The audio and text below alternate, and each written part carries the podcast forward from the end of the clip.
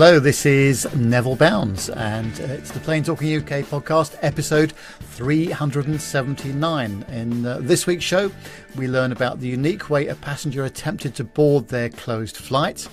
A London airport shrugs off a base closure, and insects ground three flights for the UK's flag carrier. In the military, the US Air Force takes a stab at landing some A 10s and Dornier uh, 328s on a public highway. The Luftwaffe wows crowds in Michigan uh, with the A400M, and the Carolinas Aviation Museum gets a big boost from defense aerospace company Honeywell to reopen the museum in 2023, featuring Sully's legendary Airbus A320 that landed on the Hudson River in New York. Well, joining me this week is Matt because uh, Carlos is unavailable due to uh, injury. Is, is I know, I know. The poor, as a, you, you, know, it's serious when the wife is the one that texts you to say, uh, "Is there any chance that you can find some cover for uh, this evening?" Because um, he's not very well, bless him. So yeah, Carlos has got a very, very bad back. So uh, if uh, if you can, I'm sure he'd appreciate lots of love uh, from you all. So please do, if you've got access to him, send some messages and, and send him some love because he's he's feeling a bit sorry for himself. Bless him. Poor chap. Yes, absolutely. Nothing worse than a bad back, is there? No, indeed. Well, I hope he's better soon anyway, because that's that's not funny at all. No. But uh, at uh, very short notice, we have been joined by dear Captain Nick, and it's great to have him back on the show. Hi, Captain Nick. Hello, Peter UK. Um, a delight to be invited back on the show. I'm a bit surprised after my last appearance, but uh, there you go. You obviously got very short memories. I think it's all been forgotten and we've glossed over it, so that's, that's why I, you can come back. I'm panicking now. I'm thinking I was just like there's going to be some text messages going backwards between me and John at the moment. It's like, what did he do when he was here last time? I'm worried now. I'm panicking. Nothing. I was the perfect gentleman. of I'm course, sure. I expect nothing less. Nothing less. Absolutely.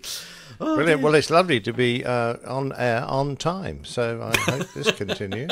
yeah. Well, uh, Armando is out again flying charters up and down the eastern seaboard of the United States, uh, but he's managed to send in some military stories for our grey enjoyment, which we will have later on. So that's uh, excellent stuff.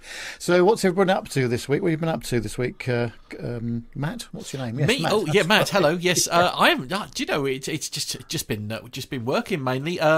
A bit of weird normality has sort of frequented my life in the mm. fact that because uh, I've been working from home, as many people know, for a company called Naked Wines, um, and they reopened their new office. So in lockdown, they moved from their old office to a new office, and uh, I've been part of the the pilot.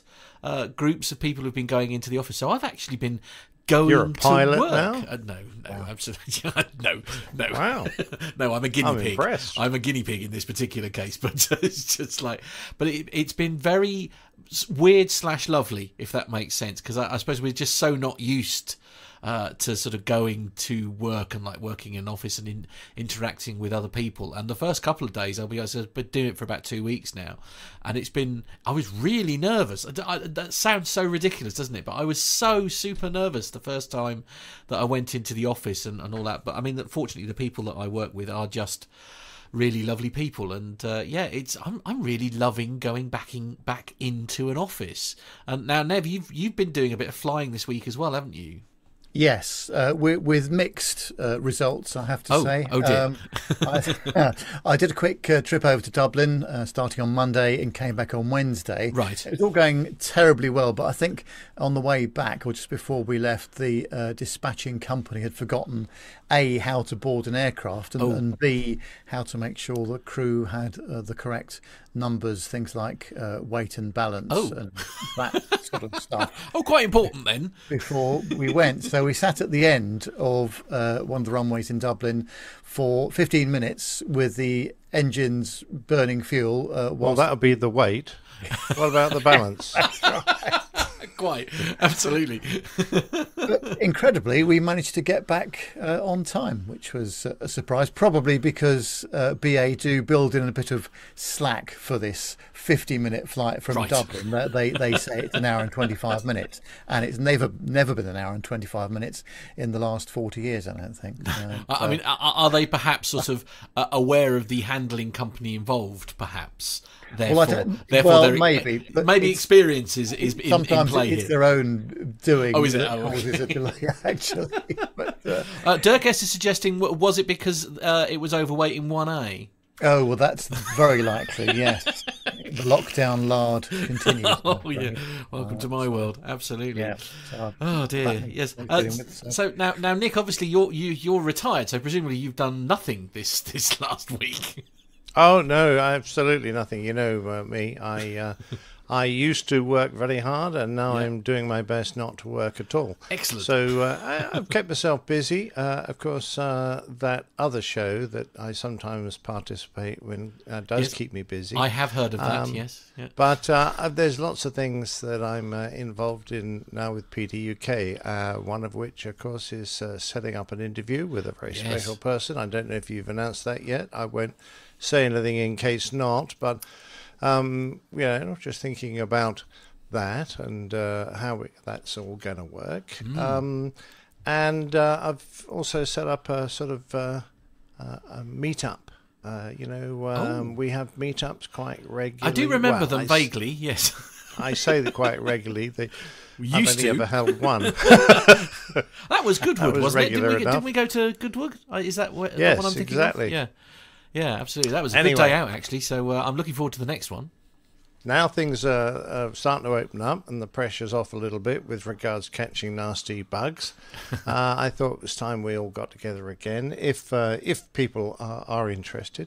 And uh, this this time we're going to go to what was the airfield where I kind of started my career, um, Fair Oaks Airport uh, in okay. Surrey, just north of Woking. Oh, lovely. And uh, they've got a little cafe there called the Hangar Cafe. Uh, very original name, I thought. Um, which actually is the very building where I got my first job in aviation. Uh, that building used to house the Fair Oaks School of Flying. Uh, no longer exists, but uh, you know, at least I've got lots of memories from there, uh, including I flew my first solo in a powered aircraft from Fair Oaks, and uh, you know, uh, worked uh, cleaning toilets. So I'm very familiar with the toilets in that building. Right. and, okay. I, I'd wash keep that. To, I'd keep that more to yourself if I were you. That's that's not a reputation you need. Uh, No, no, no. But uh, you know, we all have humble beginnings, so uh, Yeah. I'm really looking forward to that. So if uh, you do have your diaries out, uh, the 25th of September, Saturday, the 25th of September at Fair Oaks Airport in the Hangar Cafe. Uh, I'll be there from about 10 in the morning till 2 in the afternoon. So if you want to drop in for a coffee Absolutely. and chat about aeroplanes, then please do. well, I shall do my absolute level best to get myself over there. Uh, Nev, however, has a jolly good excuse to to, to not be there uh, if Uh, things well, go according yes. to plan. Well, let's see how it goes first of all, shall we? But uh, at the moment, the 25th and 26th is the Malta Air Show, but uh, all going fairly well at the moment. But uh, as usual with these things, Yeah. with the old COVID business and what have you, who knows what's going to happen? But we are, nothing. Carlos and I are planning to go at the moment, Mm. uh, so we'll see how that goes. But if we don't go, obviously we'll be down at Fair Oaks instead. Absolutely. So, yeah, but definitely. yeah. Indeed. Yeah, excellent stuff. Um, so, uh, anyway, in the meantime, I've been a bit busy uh, organising uh, another interview, which we're going to be doing uh, later uh, this month with a chap called Johnny Palmer of Pitch Air. Now, you might remember we were talking about this on a previous episode as well, and uh, Johnny has uh, somehow managed to get this fuselage of a 727 into the car park of his company, Pitch, uh, down in Bristol.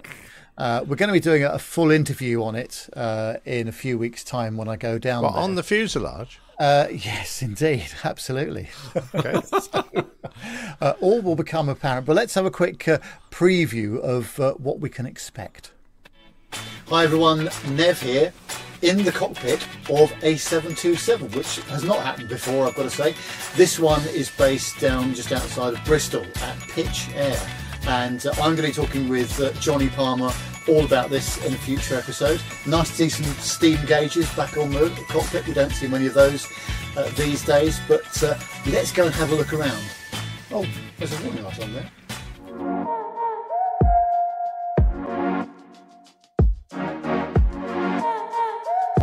I'm Johnny Palmer. I'm the founder of Pitch, and I'm the guy that's behind the Pitch Air project. Basically, us getting this aeroplane to Bristol so we can use it as an office. As a kid, I always thought, yeah, I want to have one of those private jets. That'd be cool. I'd love that. And I think that when you get this idea in your head, those things often happen, but not as I thought. I got interested in sustainability and reducing carbon and stuff and realized that flying around in private aircraft is just absurd. But I still love aeroplanes. So I ended up buying, buying this thing, which doesn't fly, but is the ultimate in terms of private jets. So the stage we're at with this project is we've gone through getting planning commission, um, done the deal on the aircraft, bought the aircraft. I've got the transport organised, closures and police escort sorted for tomorrow. So now it all just has to come together and that thing be in Bristol by tomorrow lunchtime.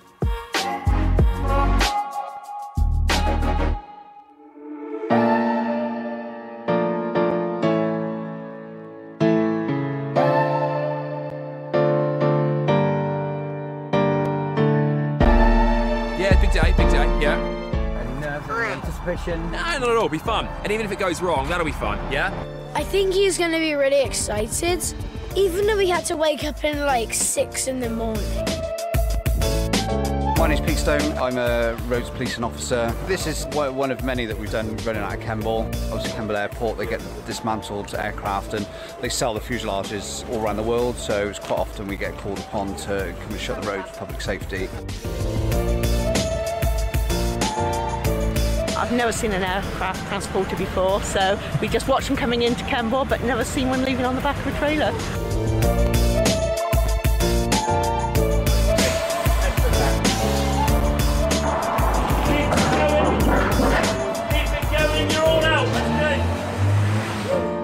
So we're pulled over on the side of the M5 now because um, the police in Bristol had a different route from the one that we're actually working to.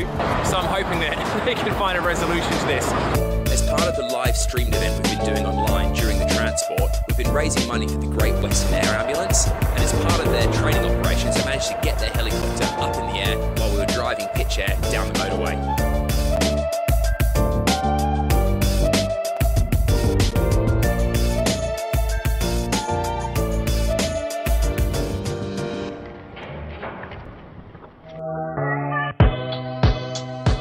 We're here today for uh, a Sparrow Crane Hire. We're doing a, a lift, and this is my partner here in crime. Right now we're just getting the cranes into place. This is the first one, which I believe is 200 tons. That's going at the bottom of the yard. And the airplane's going to come back into the yard. And the second crane's going to come in so they can get it from either end and raise it up and onto the containers. They've done a really good job of getting it here, and it's going to look amazing. This is going to be an attraction. It's so exciting. The buzz is just amazing. Were you excited to see the plane? Yeah, I was really excited. What did it look like inside? It's really nice. It looks like a president to me. A president. What's this for? For like a parking ticket or? No, it's obstruction. Obstruction. Um, if don't remove the vehicle, we'll have to remove it for you. Alright, so-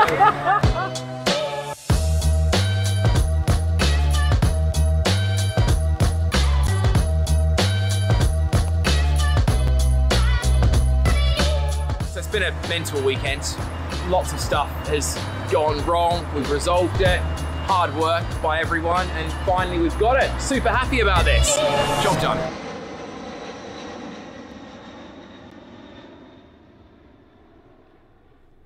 Well, absolutely mad, isn't it? I mean, who would have thought that's even possible? Uh, but it is possible because I've been on it uh, a couple of weeks ago, uh, talking to Johnny about it, and he's very kindly agreed to, for us to do uh, an interview with him in a few weeks' time. So I'm going back down there with the camera and what have you, and it should be a bit of a laugh. Johnny is quite a character, I have to say.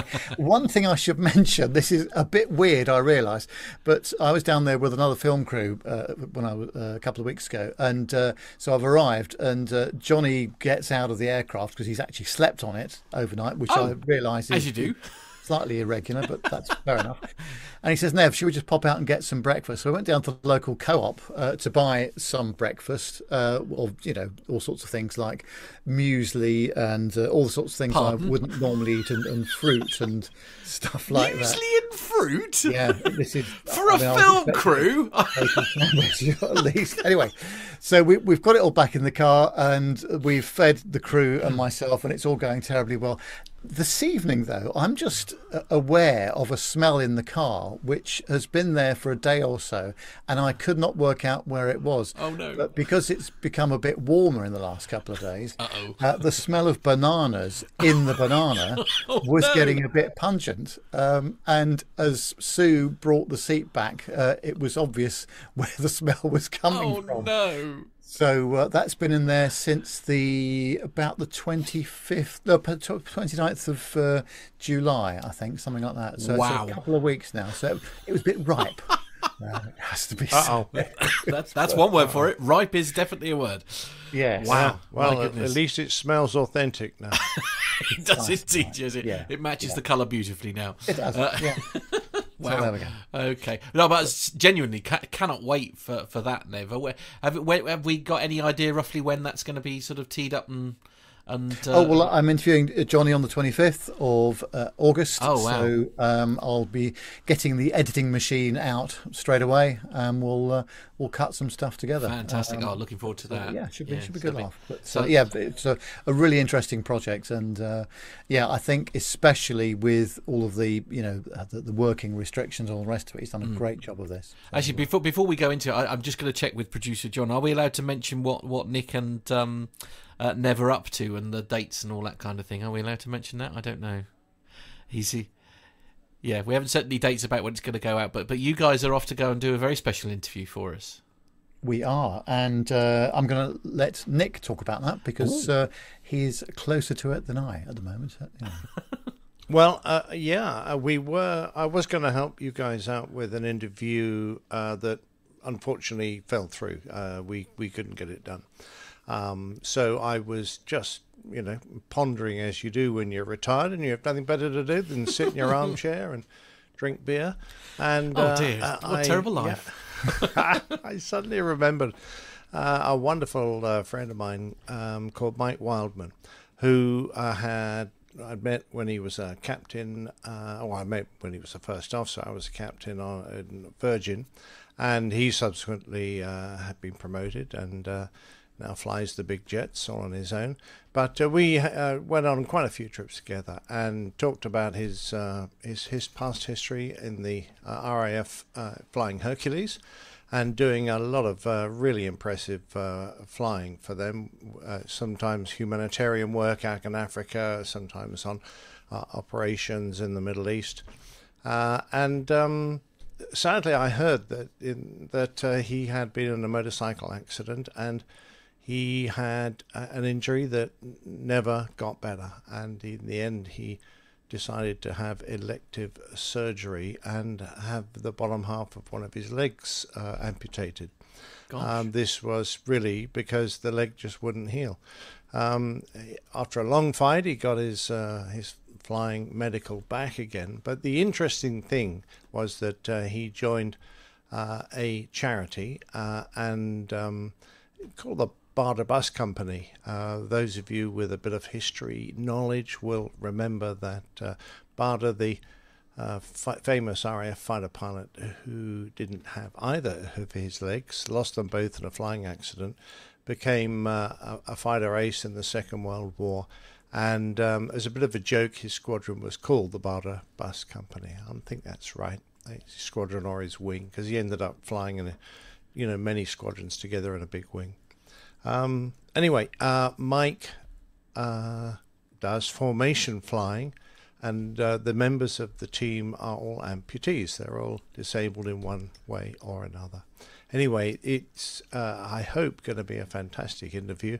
Really looking forward to seeing Mike again. He's a lovely chap, uh, and we're going to go down and uh, talk to him about his history, his time in the Air Force, his time with Virgin, and then what his current uh, plans are in getting uh, this uh, disabled formation team. It was flying uh, before the pandemic, uh, but uh, this is going to a sort of new reinvented team flying yak, so it should be great. So looking forward to that. That is just going to be fantastic. I can't wait to to hear all about that. That that sounds like um, a, a very brave thing to do. Actually, I mean, quite a quite a brave thing to sort of put yourself back out there after something like that. I- You know, really. Oh, uh, absolutely. Uh, and um, of course, a lot of servicemen uh, who uh, you know suffer have suffered uh, dreadfully uh, and are trying to find their way back into life and looking for Mm. challenges uh, to meet. Because there's one thing that you can be sure of: a serviceman uh, is always ready to rise to a challenge. And when you're no longer challenged in life, and you Yeah. think that you're uh, you're ill, you know, your injury is going to put an end to your life. It's Mm. great to have things to aim for. So, I'm hoping that uh, Mike will explain all about uh, what he's uh, doing in that regard. Can't wait. Yeah, going to be great. Absolutely fantastic. Well, let's uh, move on and just firstly to say thank you to everybody that's joined us in the chat room tonight. Uh, just scrolling down uh, as we do. Uh, Richard Adams, thanks very much indeed for joining. Uh, Nick Codling, Lee Davis, Graham Haley, Mazuz Kareem, uh, Rick Bell's in there as well. Stephen Ivy. Um, who else? Uh, Dirk S. Uh, Masher as well um, and Racon, and who else? GB's Model Zone is also in there. Thanks very much indeed for, for joining us. And who else? Yeah, Masha, Sturman, and main man Micah has joined us as well. Oh, So Uncle thank you Micah. Very much indeed. for Absolutely. everybody for joining us this evening. Very much appreciated. Indeed. So let's get on with it then. And uh, so, what's first up? It's of course it's the commercial aviation news. So, if everybody's ready, certainly am. Then off we go. So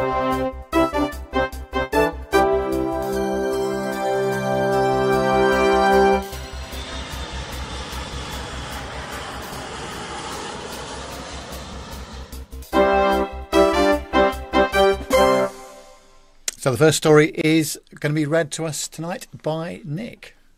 Uh, yeah, uh, I haven't had the check yet, guys. Oh, sorry. Well, So we- I'm we- just thir- 30 days La- payment. later, na- yes, yeah, I can say it's payment terms of thirty days. I think. Yeah. Oh, really? yeah, yeah, Oh, yeah. okay, right. Yeah, check Well, the small we'll print. Check the small print. I shall. I shall. Um, this is from the BBC. Uh, so um, it's uh, titled uh, East Midlands Airport passenger tried to board plane via luggage belt, um, which sounds a little dodgy. a man has been arrested after he missed his flight and attempted to board the plane via a baggage conveyor. East Midlands Airport said the man arrived 35 minutes late to check in for his 6:15 uh, flight in British summertime to uh, Poland. An airport spokesman said he became animated and annoyed when he realised his mistake at the check-in desk and he clambered onto the luggage belt. The 34-year-old was subsequently given a conditional caution. I'm not quite sure what one of those is, but the Leicester police should know because they did it. Uh, he had been uh, detained by airport police on suspicion of entering a security restricted area of an aerodrome without permission. Well, if he got on the damn rope belt and disappeared through the flaps, I think you know. I don't think there's no we- suspect about it. No, I don't, I don't think there's any question about it. No. Officers uh, involved later joked with British Transport Police on Twitter, comparing the incident to a scene in the film Die Hard. Must admit, we were tempted to yell "Yippee ki yay, as we rode the carousel after him. They said, "Sounds like something at a hot fuzz." Yeah, it does. Yeah, absolutely. Absolutely. Um, this uh, uh, incident was dealt with promptly by airport police and no disruption was caused to the operation. Um, but this is not the only incident of a man on a conveyor belt that PTUK have dug up recently. A bizarre incident took place in Moscow's Sheremetyevo International Airport in Russia, where a drunk man got lost in an airport's carousel network while trying to board his flight. Now, I don't know if you realize, but the, the conveyor belts don't just disappear and stay on one plane. They usually go up, down, around. It's like some vast uh, thing out of Willy Wonka's chocolate factory with um, all sorts of uh, different levels and belts everywhere and things happening. Oh. It's, it's, it's pretty complicated.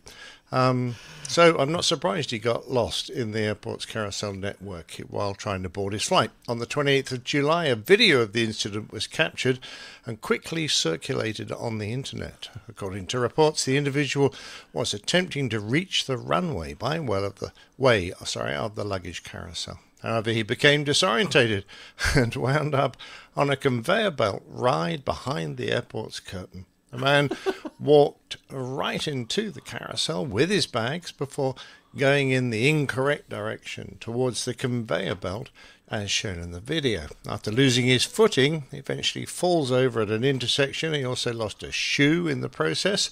I wonder if they charged him excess baggage for that.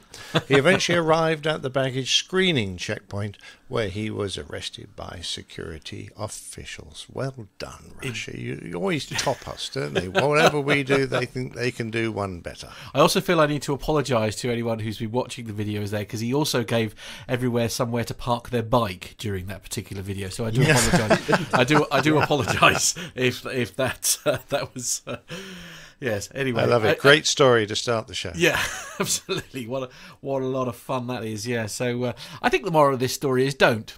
I, I think that's probably what we need to do do with that. I mean, it's just I don't, at what what po- point they thought that that was going to work and that they were going I to be able to. I think the big board. mistake was you, you've got to plaster one of the baggage tags. Oh, I see. If Right. you're going to do Yeah, this, okay. Yep. And once you've done that, all the computers will then direct you onto the correct Oh, conveyor belt. You just sit there like a lemon. Uh, don't use Pip in the chat room. Um, and uh, see what you did there. sit there like a lemon and let the uh, all the little uh, doorways open for you. Quite. So Okay. If you're going to do that, that's that's the. then trick. that's the way to to, to, to, to, you know that's the full on funfair ride. Is if you, uh, Absolutely. I'm yeah. reliably informed by Carlos. I'm, I'm, why am I, I can say why, Captain Nick Top Tip. There we are for uh, fun at the airport. Please don't do it. I think is what we need to learn from that. Anyway, before somebody sues us, let's get on to the next story. Story number two is uh, with Flight Global, and the headline is. London's London Southend operator shrugs off Ryanair decision to shut base. London Southend Airport's operator is shrugging off a decision by budget carrier Ryanair to close its base at the site in November after EasyJet did the same last year. The operating company Esken insists it is commercially commercially agnostic to the Ryanair decision. It's an unusual choice of word, uh, pointing out that its agreement with the airline was based on significantly different economic parameters than those currently encountered. Esken uh, executive chairman David Shearer says that the company will look to a range of other carriers wi- with which to build sustainable and profitable passenger growth for the airport. We are in active dialogue with a range of low cost and flagship carriers where the previously proven route profitability, the airport's efficient operating cost base, and the safe passenger experience uh, is likely to prove attractive as demand recovers, says the company. Ryanair has two aircraft based at Stan- uh, not Stansted. They have quite a few more than two based at Stansted. This is at Southend, uh, a reduction on the three originally envisaged in the five-year agreement with the airport, but it will redeploy the jets elsewhere to improve its winter network efficiency. But Esken, which had just reached an investment agreement for the airport, says that the impact on earnings and cash headroom over the 2022 fiscal year will be negligible given the limited expectations for flying during the winter season. For the 2023 fiscal year, it adds the company's management will have time to implement mitigating actions, including cost savings and deferral of expenditure, whilst attracting new airlines to the airport, putting the impact of no such actions at uh, 1.4 million pounds. The ring-fenced funding facility for the airport has adequate headroom to cover any such potential impact. It also adds.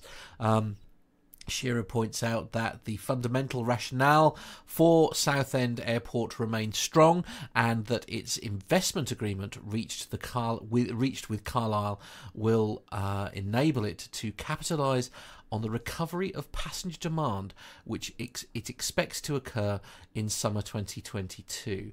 Now, I know Ryanair have got sort of got quite a quite a, a firm reputation, shall we say, for essentially doing whatever the heck they like.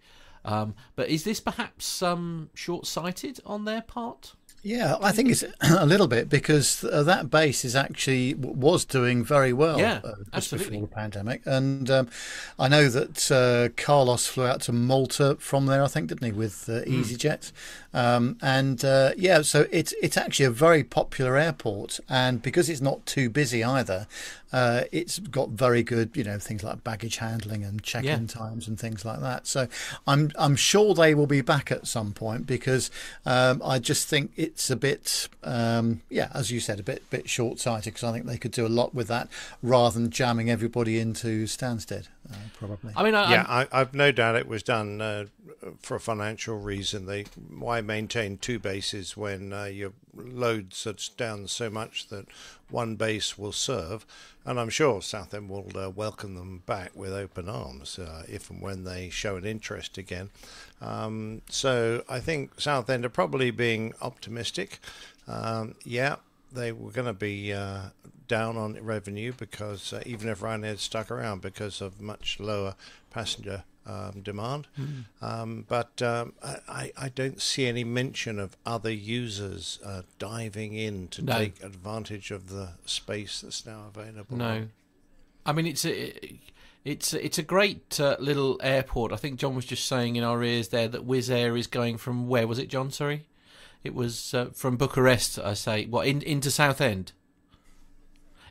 Into Southend, so so Wizz Air is it looks to be sort of picking up some some slots from there, um, but it'll be the only major carrier basically going into and out of that uh, out of that airport. But I mean, I mean, Carlos had nothing but really nice things to say about his experience at, Hmm, at yeah. Southend, and I do I do feel that you know maybe this is part of the solution, isn't it? To um, you know, like you know, I guess perhaps things have changed now, of course, because there isn't the capacity issues that there were at the at the places like South at uh, um, Stansted and. Um, Yeah. um, I'm just going to throw how- a note of caution in there. Yeah. If you're a passenger and you go to a nice, quiet uh, airport where it's easy to get through, there aren't crowds of people, etc., that's a fantastic passenger experience. But it probably means that airport isn't making a lot of money because you actually need to True. have a lot of footfall through your airport to be able to generate the income.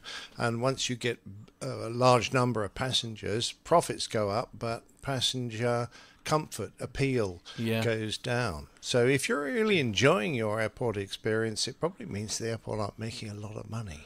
Yeah, fair enough. Well, yes. I, I was uh, contemplating a Burger King at uh, uh, Birchanger Services on the M11 steady. uh, this week, uh, and Wow, uh, really I, slumming it. I did notice because it's right next to the uh, runway at Stansted uh, how much busier things were. Lots of Ryanair aircraft whizzing in and out of the. Of the airport, so And things was are, uh, Ryaning in and out? Oh, I see. Probably not. No. See what you did No. there. Uh, it's uh, also, I mean, perhaps one of the other things that they're a disadvantage to here is, of course, Southend and Stansted are really not that far away from each other. Um, and I wonder if that maybe is part of the decision as well. And you think, well, while the while the load factors are very very low, then we might as well have everything going out of Stansted, maybe. I don't yeah, know. as Nick, as Nick said, trying to maintain two bases when Yeah. the, the passenger loads are low is uh, yeah, is when there's no need at the moment. it? Well, I, I, I'm, I'm, you know, I'm sorry for Southend because I, I do feel that you know th- this is the answer, if you like, to a lot of these problems that we've been having is, is sort of trying to get, you know, some of the smaller bases taking from the flyers. I mean, who, who do we think might go in there next? Hmm. I wonder if the new Flybe operation might might Oh, have a go. yes, that's a good shout, actually. Something like that. That is a good shout. Um, what, what do you think, Nick? I don't know, KLM or something. Do they still exist? Do they still have short haul? Um, Uh, Yeah, I don't know. They still do their, their Norwich run, don't they, from uh, Schiphol? So I know, yeah, but don't give many ideas because they might not want to, to fly out of Norwich anymore. No.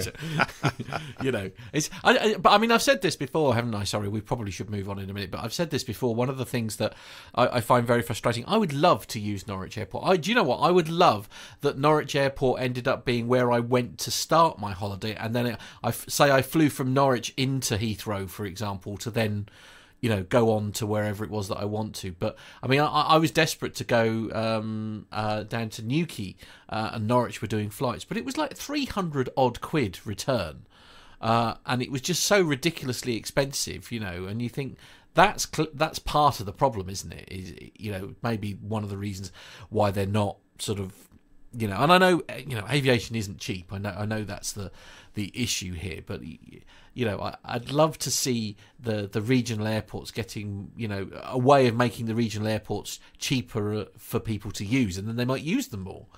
You know, and that way in that would then generate revenue and and you know bring bigger routes and all that kind of thing. I suppose. Yes. Yeah. No, you're right. Absolutely. Absolutely. Indeed.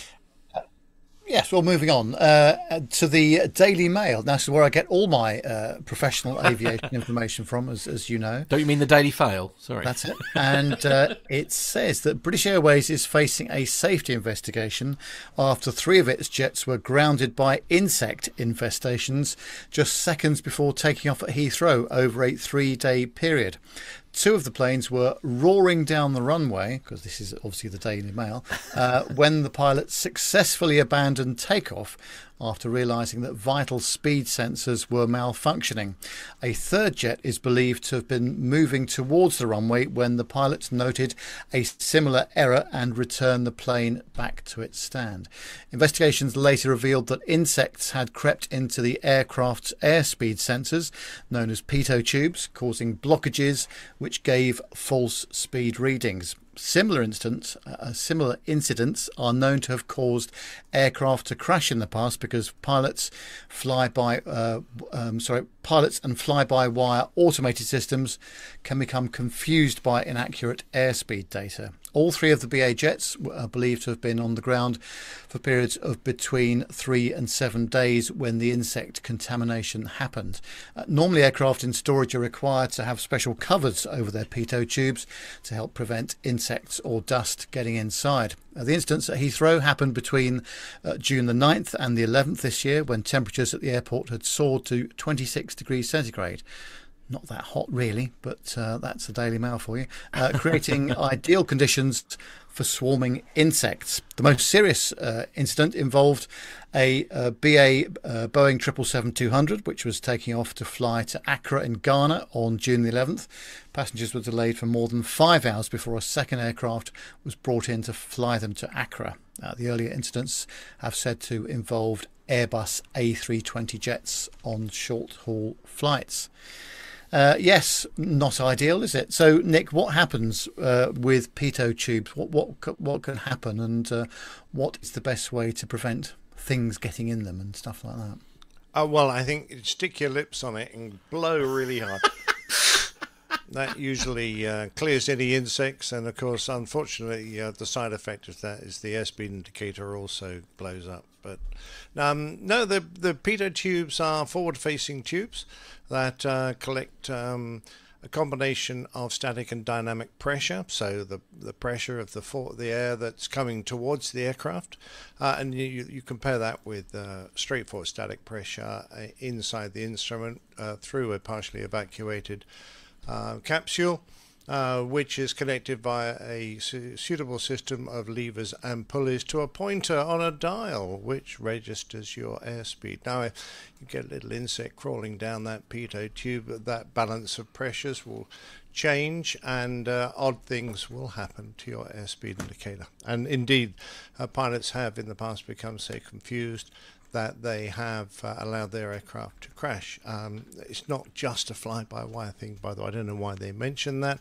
Uh, probably because of the Air France accident, uh, where their pitot probes were blocked by ice. But uh, we know that was only for a few seconds, but something else led to the accident. Hmm. Also, o- on the Airbus and I guess other aircraft as well, there's more than one pitot tube, uh, one on the captain's side and one on the first officer's Well, side. on most commercial aircraft, there are three. You have uh, cap- yeah, captains on the left, first officers on the right, and a, a third standby uh, pitot tube. So the chances are of all three getting blocked are pretty remote, uh, unless the insects are working in a coordinated attack. Um, so uh, what you primarily do is, whilst you're setting a power and flying an attitude that you know will give you a, a set speed you're comparing your three airspeed indicators. Uh, and of course, if you've got two reading the same figure and one of them is wildly inappropriate, the chances are that's the broken one. And uh, you can isolate that or just ignore it and carry on regardless. Uh, you know, bring the aircraft back if you wish and uh, land and have that cleared out. Um, so it, you know, it's a lot of in uh, um, a lot of attention was paid to retraining pilots on the basics of this, something that should already have been happening uh, following the Air France uh, accident. Uh, and most pilots now are well aware of the uh, powers and attitude settings they need to fly if they have an inaccurate airspeed indication, uh, just to get the aircraft into a safe uh, situation so that you can fault find and discover which is wrong. Um, uh, the, yeah, you're supposed to fit uh, pro uh, covers over these probes, uh, but uh, of course, in the usual turnaround uh, of a couple of hours, there's there's no time really to do that, uh, and there's no real usually no real need. But obviously, in these cases, uh, the number of insects that were crawling around, you know, might have given them a problem.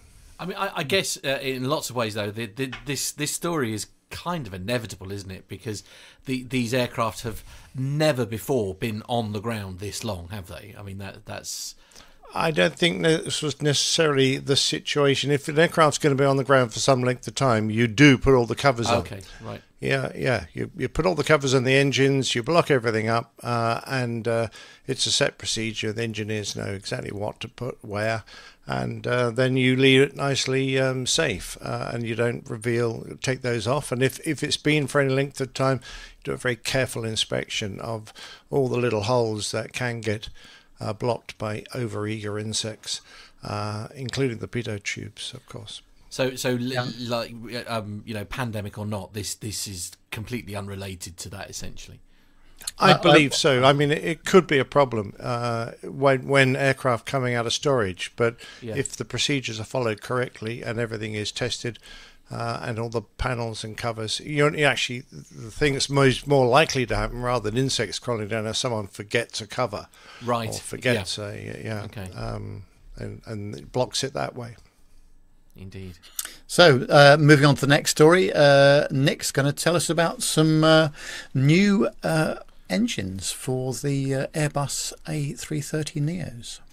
Ah, it's a German airline, but yet it's being reported by derbytelegraph.co.uk. I bet that's because that's where Rolls Royce have uh, one of their factories. So, Rolls Royce will be supplying engines to 16 new aircraft ordered by German airline Condor. Um, to be fair, its full name is Condor Flugdienst. I'm not sure I've got that right. Uh, GmbH. The uh, airline has ordered 16 Airbus A330 Neo aircraft, which are powered by Rolls Royce Trent 7000 engines designed and built in Derby. Uh, the Condor uh, Flugdienst, I think I've got that right, I don't know. The Condor Flugdienst order is part of a long term plan to make the airline's long haul fleet more sustainable and efficient. Trent 7000 combines the technology of previous Trent engines, designed, developed, and built at the engineering's giant civil aerospace division in Derby.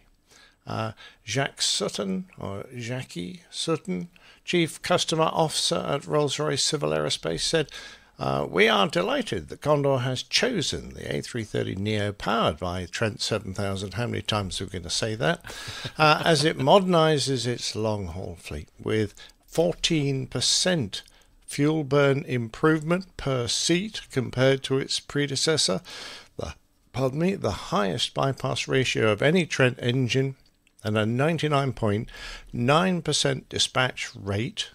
I assume that means reliability. Uh, the Trent 7000 will support the airline's ambition to deliver greater efficiency and reliability. Wow, this bloke's really laying it on, isn't he? As it moves towards its t- sustainability targets.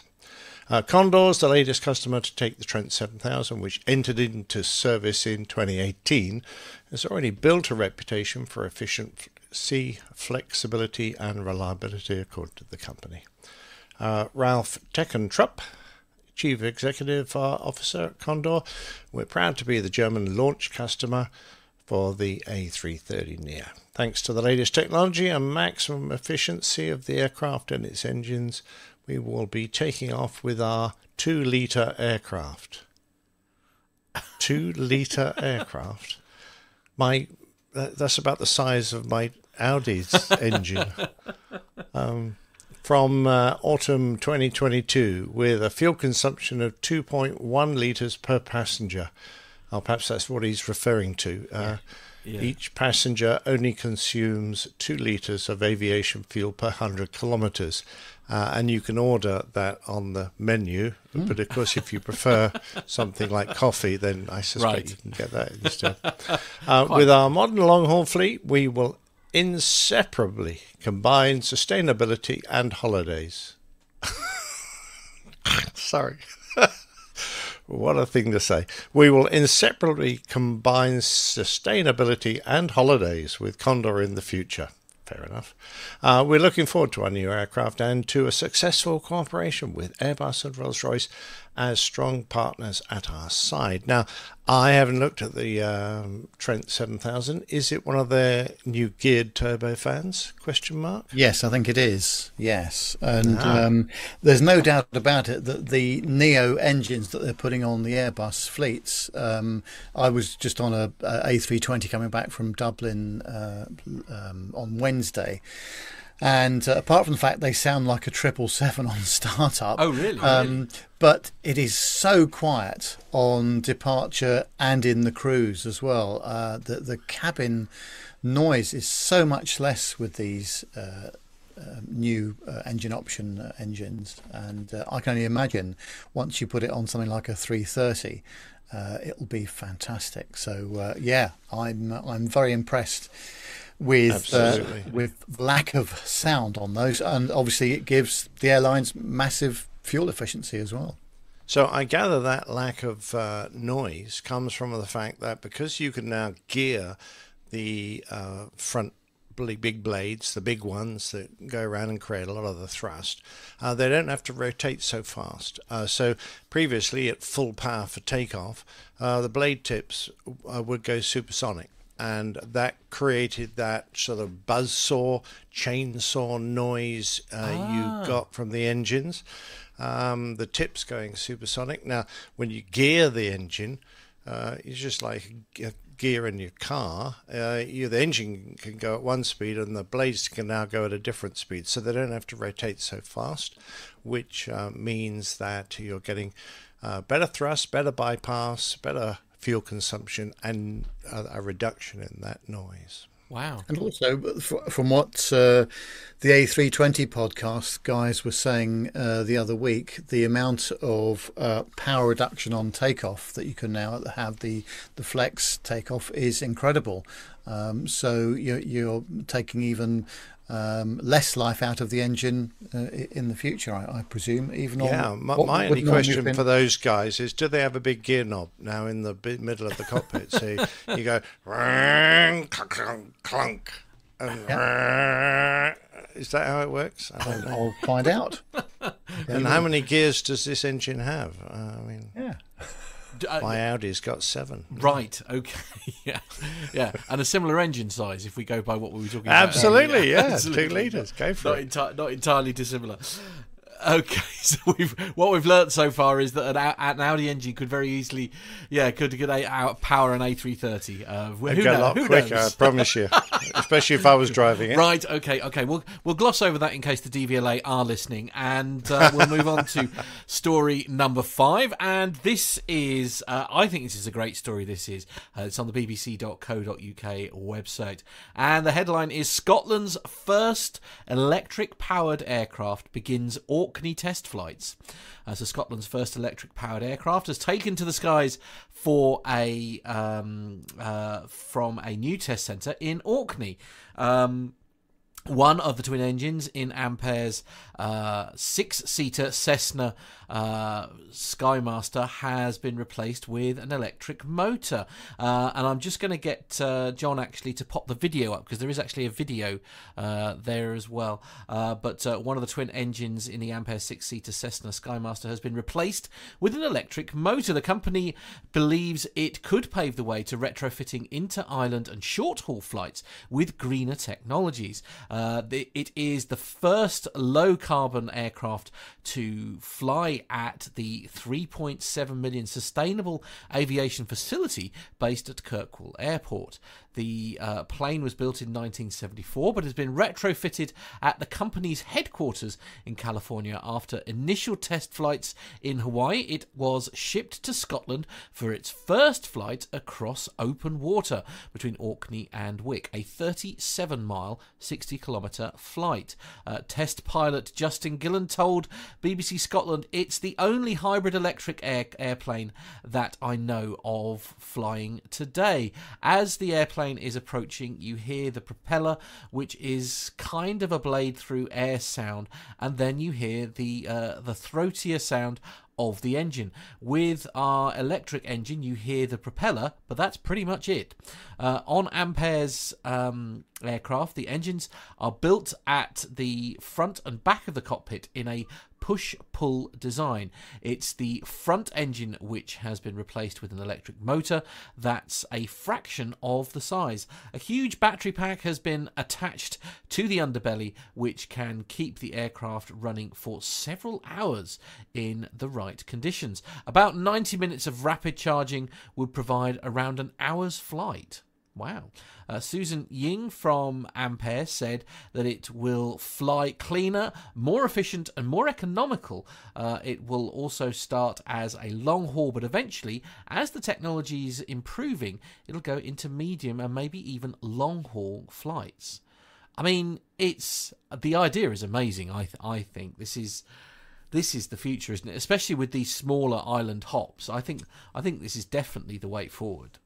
Yeah, and also the things that uh, Neil Cloughley and his team are doing at Faradair as well, up in Duxford, uh, where this sort of technology is, is starting to, to look very promising for those short, you know, regional flights and Mm. inter-island hopping, as you say. So, uh, I mean, I think yeah, I think we're do some more from this uh, technology. I think we're a very, very long way off from it being a, uh, sort of you know long haul. I think that's you know I think we're probably looking twenty or thirty because I think it's not the technology of the motor, is it? it? It's the storing of the energy required for that distance, isn't it? That's that's all for a long. For, I think for many years to come, that's still going to be the the stumbling block, isn't it? To to long haul flight is is the Yeah, you're absolutely right. You you've got to have such a vast amount of energy to go for many hours, uh, and uh, you just can't achieve that with the current level of technology. Uh, so there's going to need to be a breakthrough, whether it be a hydrogen-powered uh, aircraft, um, which I think are very realistic, um, or a new uh, battery um, technology that allows um, a vast increase in the efficiency of the current and weight of the current battery system. Yeah, absolutely. And uh, Does the uh, uh, John's asking? Uh, does that push pull design change the way that the aircraft sort of functions in that design? No, that's been around for a long time. Uh, the the uh, uh, O2 um, had a Cessna had a push me pull you with two piston engines. They were flying in the Vietnam War. Uh, in fact, Oh, wow. I think uh, Colonel Jeff actually uh, flew used to fly those Um, so yeah, no, push me pull you uh, aircraft have been around for considerable length of time, uh, and they have lots of advantages because, of course, uh, instead of having the engines out on the wing, they're in the centre of the fuselage, so they're they're on the thrust line. So if you lose an engine, there's no um, yawing effect than you get when your Oh, okay. engines are stuck out on the wings. So it's a lot easier for them to fly in the event of an engine failure. Um, but uh, yeah, um, they're they're definitely uh, a design that uh, is well known. Wow. Interesting stuff. Indeed. Well, the next story is on the executivetraveller.com website, and it's a review of British Airways' new Boeing 777-300ER first class suites.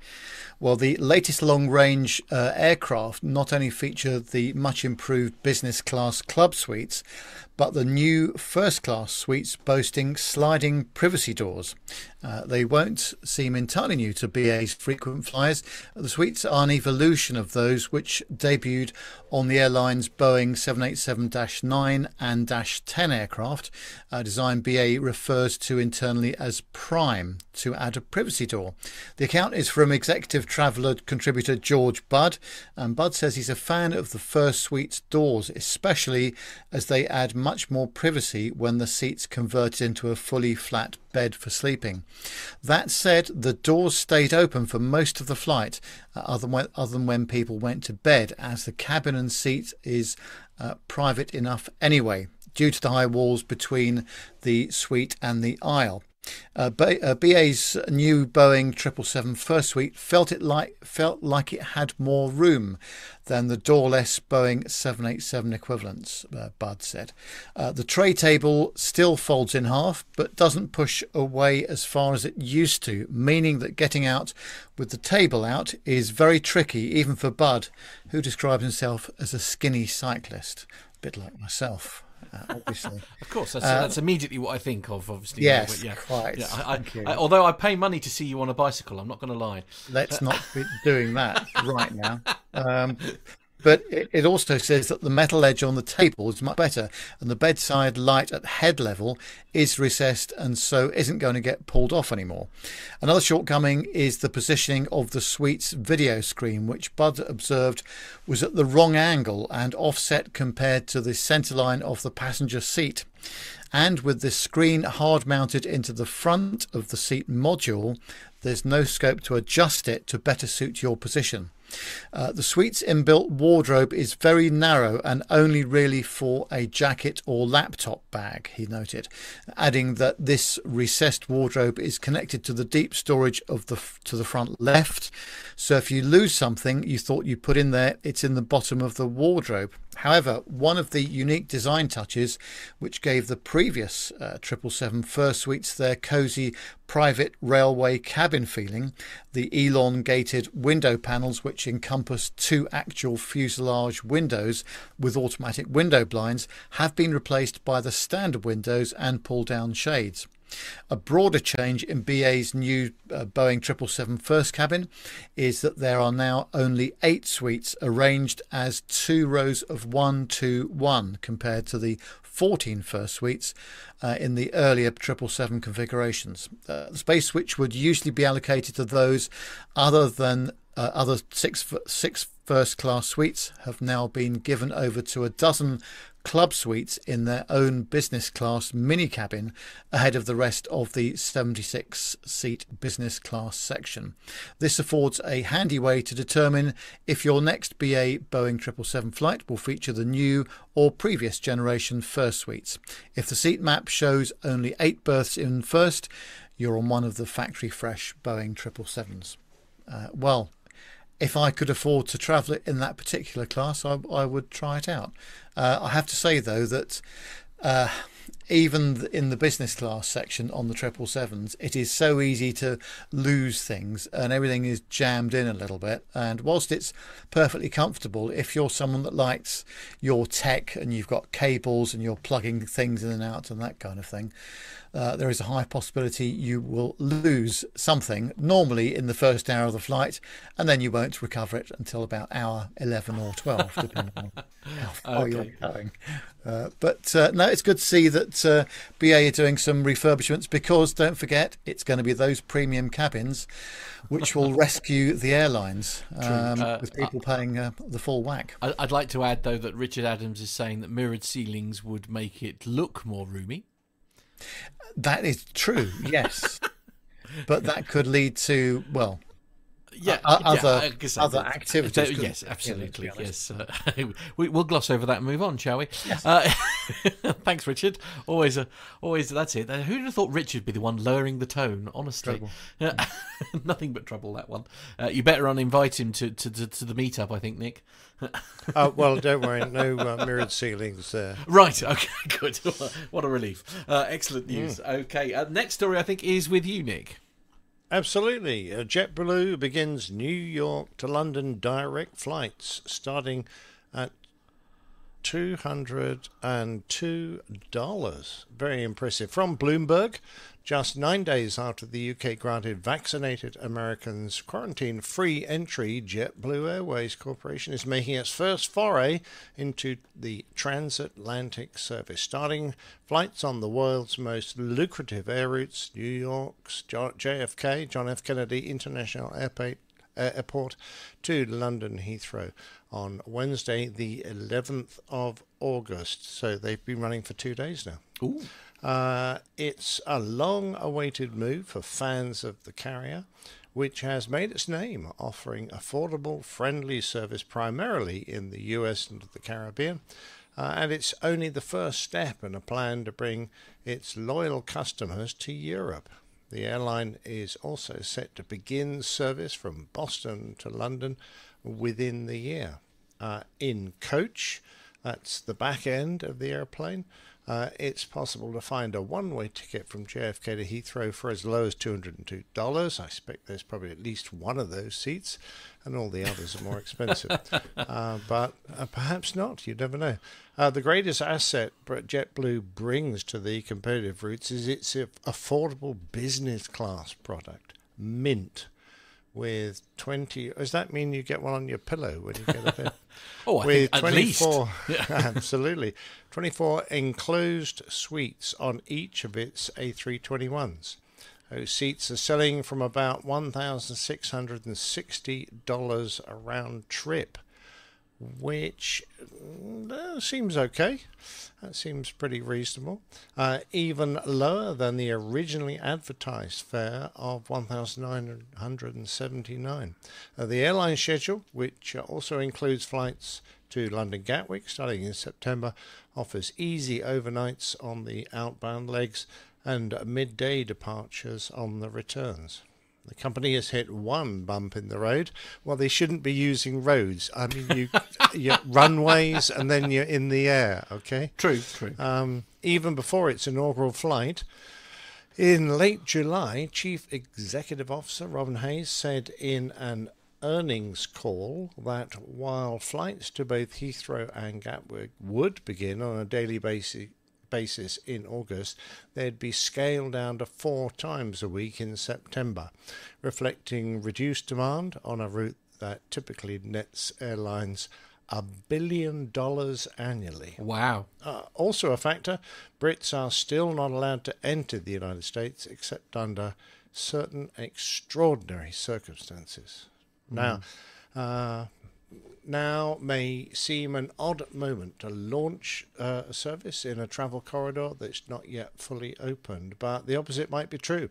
It's widely acknowledged that the slots JetBlue received at Heathrow were the result of other airlines' pandemic flight cuts, explained Edward Russell, who uh, reports on airlines for Skift, whoever they are.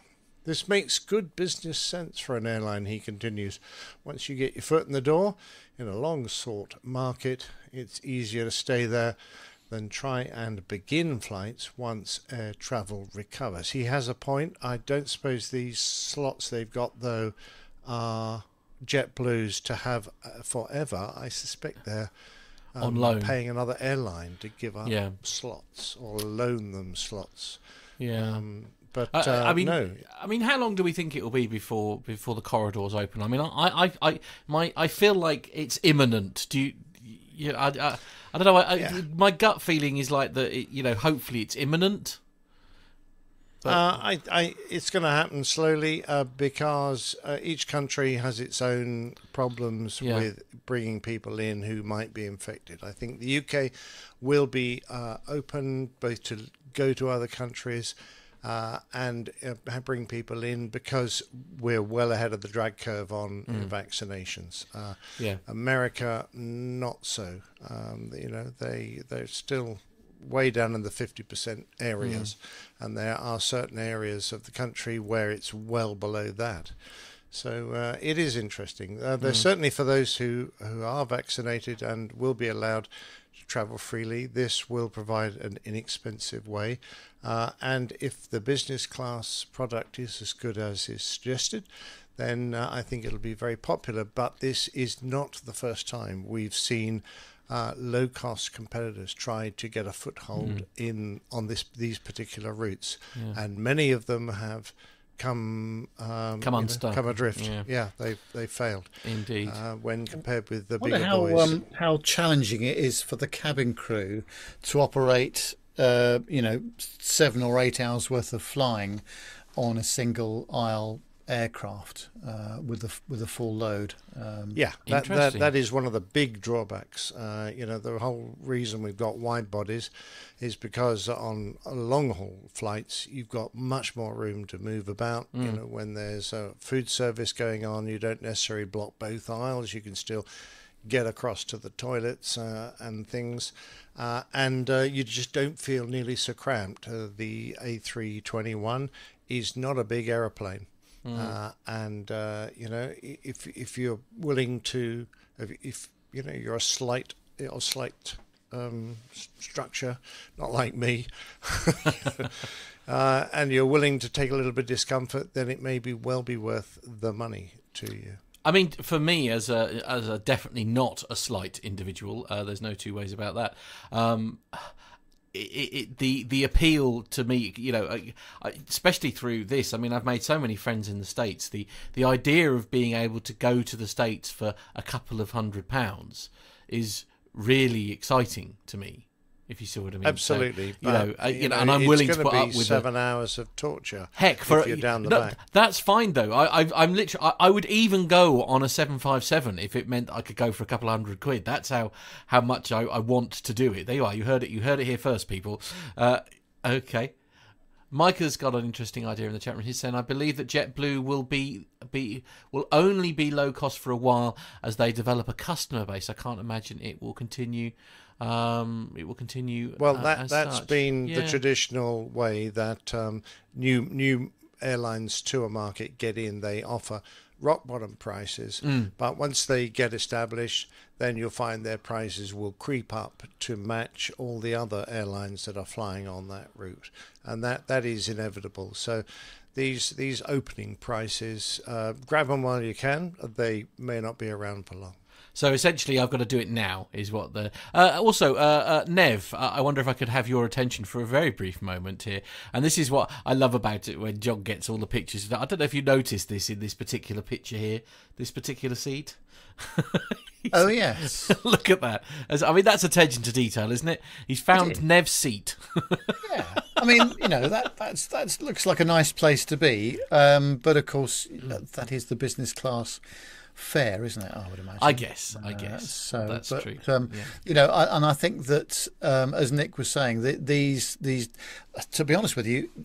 With what's happened with the pandemic, you can't blame airlines for trying something new, uh, because you know they they've just got to get back to some kind of revenue earning and profitability. Now they're not going to do it at selling um, flights at two hundred pounds or two hundred dollars each. Uh, it's going to be the premium cabins that, that make their return or, or help them get back to normal. Mm. But I think on the you know those eastern seaboard flights from JFK um, back to the UK offer some interesting alternatives to to, to the regular you know the triple sevens and the Dreamliners and all the rest of it, uh, and maybe priced according accordingly. And actually, you know, a brand new A321 uh, LR or XLR, wh- which- whichever it is they, they run on that route, you know, it's a, a pretty nice aircraft. Um, but I would only want to be on that normally. I would say for a trip down to the Canary Islands, you know, a four-hour Yeah. trip, not necessarily a seven or eight-hour one. But, Yeah. uh, It's um, do you, do you, do do you think that might actually sort of play into customers' minds, perhaps though, if they are are planning that? I mean, as I say, I mean, I, I'm saying that I, you know, because I, I'm so desperate to go to the states, I'd be willing to sort of put up with an alarming amount of discomfort. But uh, may, uh, might I be in the minority here? Well, it depends, isn't it? How how, how important it is for you to get to your destination and, and what you will put up with. and I'm sure they'll the, the JetBlue will have lots of phone calls to their offices uh, when people are trying to choose their seats and going, well, I've only got uh, you know one aisle and, and two sets of seats. Where, where's where's the other bit? You know. Yeah, Uh, true, So, uh, yeah. but uh, we'll have to see. But uh, this is the first time, apart from I think I'm right in saying the 757 in recent years, where there has been will be single aisle transport across the North Atlantic. Um, True, so that is true. And we know that that is not a particularly, uh, um, you know, happy environment for a passenger. Um, No. seven No, agreed. five Ag- agreed. experience is Yeah. not really top of anyone's list. no, No, that's true. Uh, and although, as I say, although part of me is kind of hoping that maybe JetBlue could get get some kind of carriage deal to sort of go, you know, to go London to to Dubai because that's another place I'm desperate to get to very any t- sometime very soon. But uh, Well, yeah, for two. uh, that, well, that really is uh, that's really stretching it. you Yeah. know, because What? uh, you know you need What, you mean they can't do- freedom rights to be able to do that. Oh, okay, all right, fair enough. fair enough. And they'd Uh, have to uh, they'd yeah. have to rename the aircraft rather than XLR, probably FLR, Right. uh, instead to, to get that far. Okay, uh, a good reason. All right, okay. we are. Yeah, I, did I mention I'm not very good at this rubbish? Sorry. okay, we'll move on to the next story. Being shouted at by John in my ear now. I'm in lots of trouble.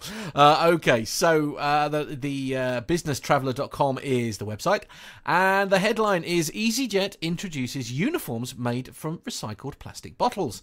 EasyJet has announced plans to roll out new cabin crew and pilot uniforms made from recycled plastic bottles. The carrier says that the partnership with Northern Ireland-based manufacturer Tailored Image will pre- will prevent over half a million plastic bottles from ending up in landfill or oceans each year, or 2.7 million bottles over the course of the five-year contract. The uniforms, which will go uh, into cabin crew circulation this month, are each made from around 45 bottles and have a 75% lower carbon footprint than traditional polyester. Uh, the uh, oh dear polyester. Oh, I, I, I suddenly I feel very sorry for the, uh, the the cabin crew there. Perhaps it's just in the trousers. Let's let's hope it's just in the trousers. Uh, EasyJet said that the fabric had been adapted to the airline's current style and was trialled last year to check its suitability in cabin and flight deck environments. The airline said that it had been found to be more abrasion resistant than its non recycled alternative and provides even more elasticity, uh, a four way stretch, improving fit and freedom of movement for enhanced comfort and durability, and also for perhaps the uh, slim possibility that some cabin crew, like the rest of us mere mortals, have put on a little lockdown weight. Uh, in uh, addition to, who am I kidding? Cabin crew never put weight on, honestly. Uh, in uh, addition, all plastic clothing related packaging has been replaced with recyclable and biodegradable materials, including collar strays, uh, shirt clips, and shirt covers. EasyJet said that the move builds on other steps already introduced to reduce plastic on board, including offering a 50 pence discount on hot drinks for customers who bring a reusable cup. Now, I must admit, I do that uh, a lot. I I have my Costa coffee cup that I take to uh, when I when I pick my Costa coffee up when I'm out and about. So uh, I think a lot of people are, are sort of um, very good about doing that now, aren't they? Where they've got their uh, that where they're carrying their um, you know sort of like coffee cups and stuff. I think this is a great idea, isn't it? I mean, it's uh, uh, it, it's quite it's quite a thing, isn't it? Because a lot of people now are, are creating clothing using um, using like re- recycled plastic and stuff, and it, I mean it saves it going to landfill. I guess it's great, isn't it? Uh, Yeah, that- Yeah. yeah. I'm not too sure about the uh, reusable cup trick uh, because that could end up shooting them in the foot because uh, the weight of every passenger bringing a metal mug uh, uh, compared with um, paper cups is going to be considerable. Uh, so you know that True. means you're going to have more fuel consumed, etc. I mean, even the weight of newspapers on board an aircraft, uh, if you you know combine that extra weight throughout an entire year's flying and calculate the amount of extra fuel it takes to carry them, you suddenly realize, oh, we want lightweight paper on our newspapers, etc., etc. Uh, so yeah, even that little bit will make a significant uh, difference. I hadn't I hadn't even thought that. It was uh, uh, I, I don't. John John's asking the question. Actually, was it because they were they recycling their own stuff? I don't think they're actually. I, uh, from what I recall when I was doing the research on this story, yes, I know that's a shock. Uh, uh, it was from general recycle recycled bottles, not specifically from Ryanair's own, uh, not Ryanair, uh, EasyJet's own um, bottled waste. Um, although it's part of their you know it's part of their plan is to to you know make sure that the recycled plastic doesn't go into landfill or, or anything like that so uh, no I, I understand it's from you know generic um, bottle uh, waste that the clothing is being created from not specifically uh, EasyJets there we go But I'm all a fan of recycling. So Absolutely. if they can make uniforms out of it, great. I'm worried about the crew getting hot and sweaty. But yeah uh, you know, yeah we'll wait and see. yeah indeed agreed uh, it, it is an issue I, I'm sure but uh, the proof of the pudding will be in the eating as they say Absolutely. Are you going to eat your uniform? Depends on how hungry I am, Nick. Uh, Yeah, good point. okay, on to the next story then. All right, then. This is uh, Virgin Galactic to sell spaceflight tickets starting at $450,000 a seat from The Guardian. Uh, they love Richard Branson, I'm sure. Uh, Virgin Galactic has open sales uh, for the public to buy a ticket to space. Now, there's a certain amount of um, debate as to whether uh, this aircraft actually goes into outer space or not. Um, with seat, seat prices starting at 450,000. Uh, just a few weeks after the company's billionaire founder uh, Dick Pickle, oh, I'm sorry, I misread that. Richard Branson took a high-profile flight to the edge of space, just ahead of his space tourism rival Amazon's Jeff Bezos. Uh, Virgin said on Thursday that it's making progress towards beginning revenue flights next year. It will sell single seats, package deals, and entire flights. Why don't you don't buy an entire flight? Do they chuck you out halfway? Maybe, maybe. Well, if they don't actually go to space, it's le- less of an issue. Well, yeah, I, I'm, I'm guessing. Uh, Branson soared uh, 55 miles, 88 kilometers, above the New Mexico desert from Virgin Galactic's remote base, where it has been developing and testing its pa- passenger space flights in a suborbital flight above, uh, sorry, aboard the company's special rocket plane on the 11th of July. After experiencing a short period of weightlessness, Branson safely returned to Earth in the vehicle's first fully crewed test flight to space, a symbolic milestone for a venture he started 17 years ago. In June, Virgin Galactic received approval from the US aviation safety regulator to fly people to space. Sales will initially open to the company's significant list of early hand raisers, it said. Uh, the company said it will have three consumer offerings. I think we've covered that single seat, multi seat, and a full flight buyout. Uh, Amazon founder Jeff Bezos held his own rival rocket flight just days after Branson, make, marking a new era in space tourism fueled by competition between billionaires. Yeah, Elon Musk's SpaceX has already become a key partner in the US space agency NASA. Now, Elon Musk is certainly the bloke that has really uh, made a mark in this market. I think uh, all the other ones are just, um, you know, just having a bit of fun, uh, quite honestly. Uh, Virgin Galactic's next space flight is scheduled for late September in New Mexico with the Italian Air Force. Oh, the Italian Air Force. Oh, okay. uh, Virgin Galactic announced the offerings as it uh, uh, reported Thursday that it had lost uh, $94 million. Uh, how careless of them. uh, in the second quarter on soaring costs for overheads and sales. Company posted revenue of uh, 571,000, barely enough to cover one seat on a future flight. Um, very interesting. Of course, this is slightly different to the other thing that uh, Virgin Galactic offer, which is launching uh, satellites from its 747, where they sling the rocket under the wing and get up into the uh, upper atmosphere and then fire it from there. Where, of course, you need much less power to, uh, you know, escape, get through those first few uh, thousands of feet. Uh, so saves a lot of um, rocket fuel. I mean, I, am sort of excited that uh, you know. The debate about whether he, he went into space or not is is going to rumble on for, for years and years. Um, so yeah, I, I don't know. I, am pleased that he, you know, he, he feels he's achieved a, a, lifelong goal. I guess that's that's the main thing here, isn't it? He's the billionaire after all. He can do what he likes.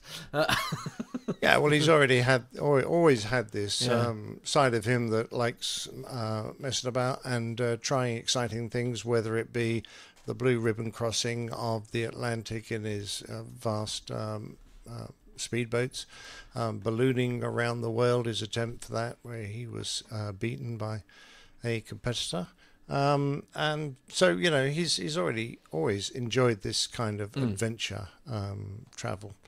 Uh, this is, I think, just the ultimate, really, to go into uh, space. Um, and if enough people are willing to fork out enough dollars, there are plenty of billionaires out there. Yeah. I'm sure I'll be able to fill the aircraft for a year or two at least. Uh, I mean, do you fancy it, Nev? I'm terribly sorry, but this does not excite me in the slightest. No, really? Oh, okay. And I don't see the point of it either. Yeah, and yeah. Um, I'm not a massive environmentalist by any stretch of the imagination, um, but um, I can only imagine the kind of fuel burn that goes on with these things yeah. to, to, get them into that sort of um, you know lower orbit uh, area yeah. and that, that kind of stuff. Yeah. So, um, I, I, mean, I can't deny that it's a technical, technological, you know, very interesting piece of work, but I, I've yet to see the point of it. But of course, if we fast forward you know, hundred years or something, uh, my uh, my whole scepticism may be uh, proved wrong. Well, in a hundred years' time, also, it may it may be more relevant. I guess at the moment, yeah. it feels like this isn't something that's relevant. Uh, Lee Davis was saying a moment ago that uh, bargain, I'll have two. Uh, Dirk, Dirk, is asking the ultimate question for you, Nev. Is it perhaps because there isn't a seat one A available on the Virgin spaceship? Perhaps that's, that's it. I'm all, I'm all, bitter and yeah. twisted already. yeah, absolutely. right, absolutely. there we go. are you saying that Virgin is not going green? Oh, oh, now there's a th- thanks, Captain Captain Rick. Honestly, yeah. oh, I tell dear. you an interesting thing. At least the Virgin uh, spaceship had a couple of pilots, whereas I think um, Jeff Bezos's uh, was all automated. Oh, you just oh. sat in a tin can got fired up uh, and floated back down again, all under automatic control. I mean, I mean, a, a, as a, a, regular uh, user, I find that frankly quite nerve wracking that Jeff Bezos is involved in something that's totally automated. If he's is anything to go by, but perhaps that's just my perhaps it's just my silly British accent. Who knows? I, I don't know.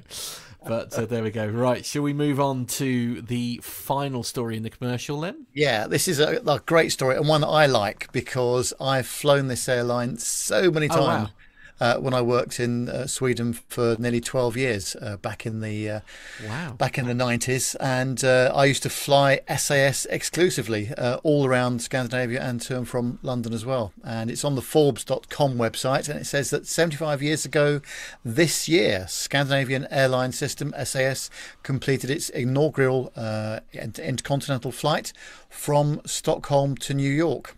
Uh, since then, the airline has achieved many aviation milestones, including the first round the world service to fly over the North Pole, introducing uh, the first electronic reservation system, and employing the world's first female major commercial airline pilot. Well, in 1948, SAS was formed as a collaboration between three domestic airlines in Denmark, Norway, and Sweden. Uh, Det Danske Luftfartsselskab, uh, Det Norske uh, and Svenska uh, Intercontinental Lufttrafik AB. Uh, the airline began, uh, began long haul international flights from the three countries and soon added a European network with the addition of Swedish flag carrier uh, uh, AB Aerotransport. Uh, in 1952, SAS experimented with a flight over the North Pole. A Douglas DC 6B completed the journey from Los Angeles to Copenhagen via stops in Edmonton and Greenland in 28 hours. Two years later, after approval by the US authorities, SAS launched scheduled services over the North Pole, which would prove popular with American tourists. In 1959, SAS entered the jet age. The French built Sud Aviation Caravelle entered service, soon followed by the Douglas DC 8. Uh, in 1969, oh, why does it, why does OneNote decide to do an update just as I'm about to read something? Oh, out? no. that's not very helpful, is it? Um, you might just have to carry on. Uh, um, Okay. Matt. If, yeah. if you, okay. if you yeah. can. Bear with Matt. me. Oh, Okay. sorry.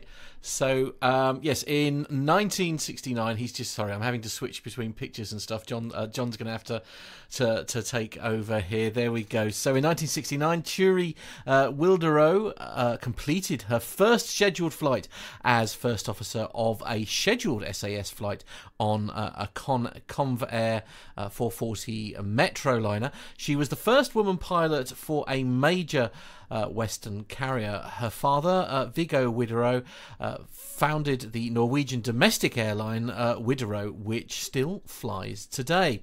In 19 in the 1970s, the Boeing 747 joined the um, uh, SAS fleet, offering new levels of capacity and comfort. But the airliner would ultimately prove to be too big and uh, to be economically viable uh, to and from Scandinavia. SAS often turned to renowned des- designers for its crew uniforms. Popular uniforms included the colourful carven summer uniform of the 1960s and the elegant turquoise Christian Dior uh, winter uniforms of the 1970s. I've now caught up, so I can Okay, continue lovely. if you Do- wish. do Uh, please well- do. Well, SAS has used many different aircraft over the years. Uh, as a smaller alternative to the Boeing 747, the airline turned to the McDonnell Douglas DC 1030, and in 1989, SAS Commuter was established, which required an investment in smaller Fokker 50 aircraft. In fact, they had a huge fleet of uh, MD 81s, 82s, 83s, and MD 87s, which they used on their entire domestic and European routes. And they were very popular aircraft indeed, as long as you were sitting near the front or about halfway down, because the rear mounted engines were particularly noisy, I have to say. Uh, Oh, really? Um, in the face of stiff price competition from Norwegian, though, uh, SAS only just avoided bankruptcy in the 2010s.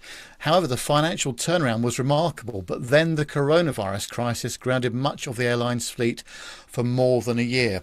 Well, in the autumn of this year, SAS completes the resumption of its full long haul route a, network between the US and Europe. And the recent failure of Norwegian's long haul operations has ensured significant demand for SAS services, but the airline will soon have to deal with new competition in the form of Norse Atlantic Airways. And of course, SAS now, apart from operating the 330 and 340, have got a nice uh, brand new fleet of uh, A350 Airbuses as well. So, uh, no, good for them. They, they've really gone through some some difficulties in the past as well, uh, with uh, multiple pilot strikes back in the 80s and 90s. But uh, it was always a, a great airline to fly and I, and I really enjoyed it, I must say.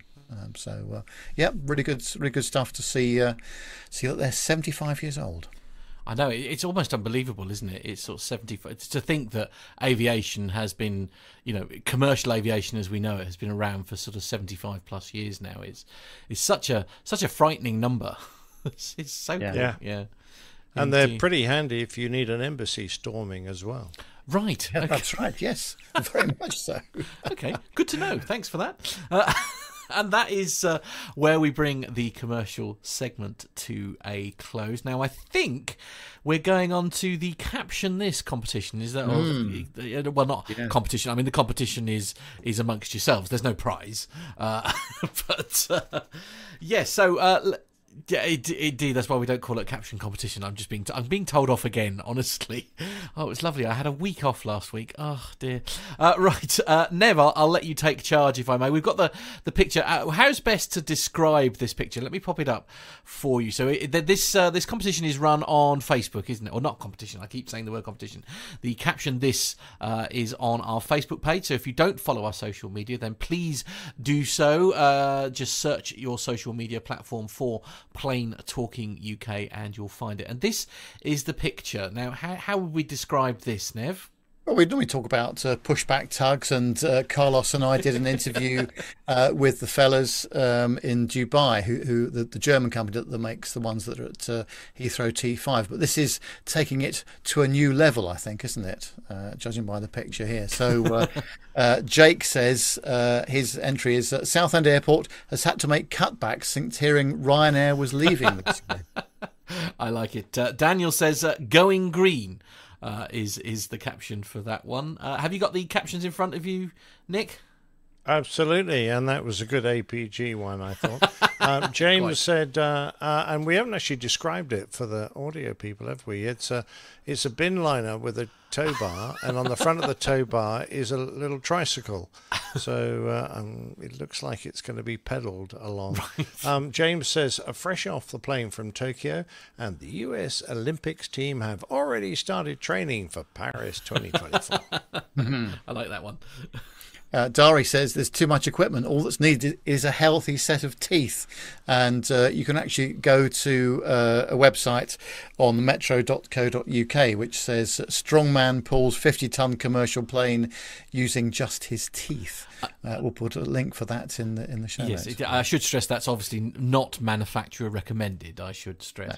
Uh, John is saying UK cycling reveals secret training method that led to Olympic success.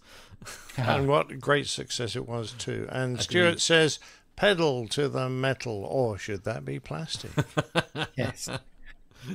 Uh, Sandra says uh, cutbacks by airport management mean that they've had to downgrade their tug vehicles. However, the drivers will become very fit and strong. Good point, well made. Uh, Daniel says United's ramp agents new cycle to work scheme. Uh, David says, uh, Ryanair's latest cost cutting measures. Oh, classic. And uh, finally, Steve says uh, Bangladesh, uh, Bangladesh authorities show off its all new high capacity wide body cycle rickshaw. Quite. Yes, I mean you get a lot of people on board that, You wouldn't would. you? Now, I mean, I, I, I mean, I have an obvious question here, and uh, uh, I, I was, I'm assuming obviously this is some kind of stunt, but would that actually work? I mean, would it? Re- I mean, surely the wheels would just spin.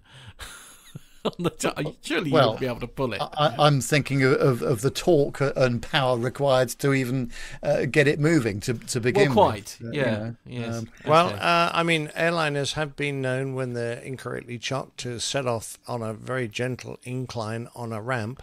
Um, so it doesn't take much uh, to keep it going, but getting it going is the nightmare. Is the- and if you get, get a bit of a lump or a bump, and yeah, True. I mean, you're looking.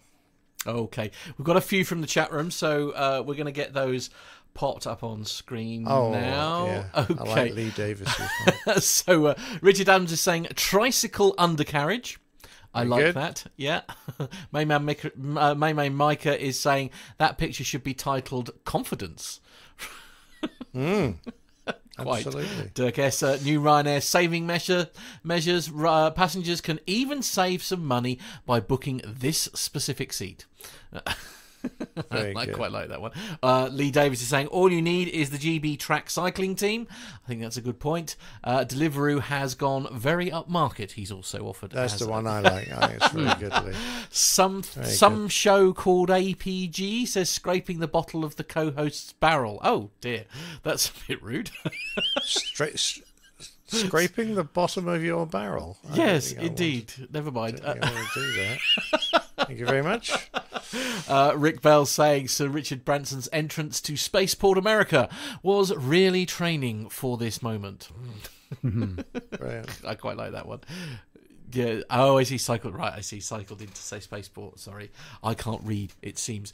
Uh, right. Okay. I think uh, we should just take a very quick break, and we'll be right back after this short message.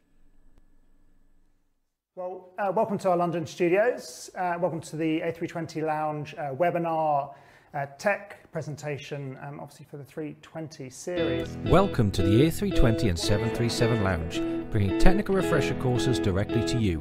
Using our cutting edge broadcasting facilities, enjoy a fully interactive technical refresher course from the comfort of your own home. All of our webinars are live and you can ask your instructor a question at any point during the day. All of our instructors are highly experienced and can help you. No more expensive nights away from home, no new software required, just an internet connection. Courses are run at regular intervals, so check out A320 Lounge and 737lounge.com for more details.